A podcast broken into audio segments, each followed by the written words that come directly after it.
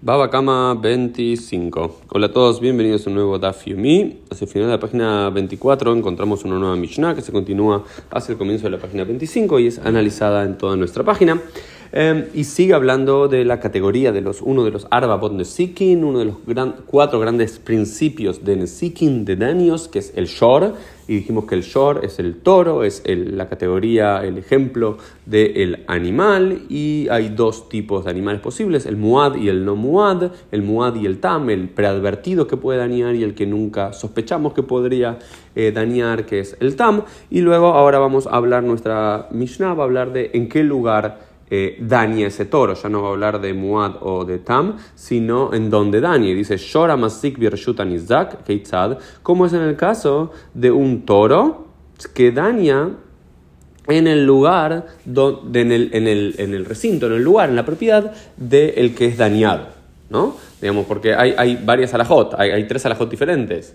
Una o tres casos eh, diferentes que hay que pensar en relación a los daños es cuando tu toro, tu animal, eh, ya sea muad o tam, eh, daña en tu propia propiedad, en la propiedad del mazik, o en el Rashut Arabim, o en un dominio público, digamos en la calle, o en la casa en el campo del que fue dañado. Entonces son tres alajot diferentes que hay que entender la lógica de cada uno. Y dice, Nagach, Nagaf, Nashach, Rabat, Ba'at, que son cuatro tipos de daños posibles, que cuernió, que empujió, que mordió, que pateó, que golpeó.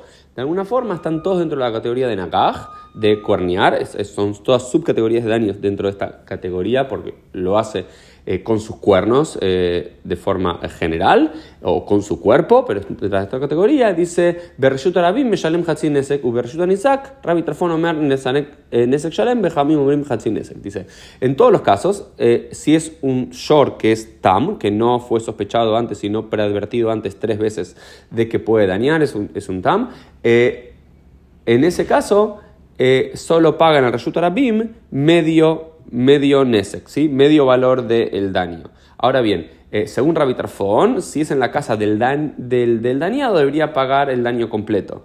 Sin embargo, según los Hamim, según la mayoría de los sabios, y así es como queda la halajá, eh, debe pagar también medio daño. Toda esta discusión se da porque en la Torah no es explícito en este caso particular del daño de un toro en la casa, en la propiedad del, dañado. Por lo cual tienen que derivarlo de otras alajot, de otros eh, ejemplos, de otros casos, de inferencias de versículos bíblicos para ver cuál es la alajá en ese caso. Esto fue el Daf del día. Nos vemos mediante en el día de mañana.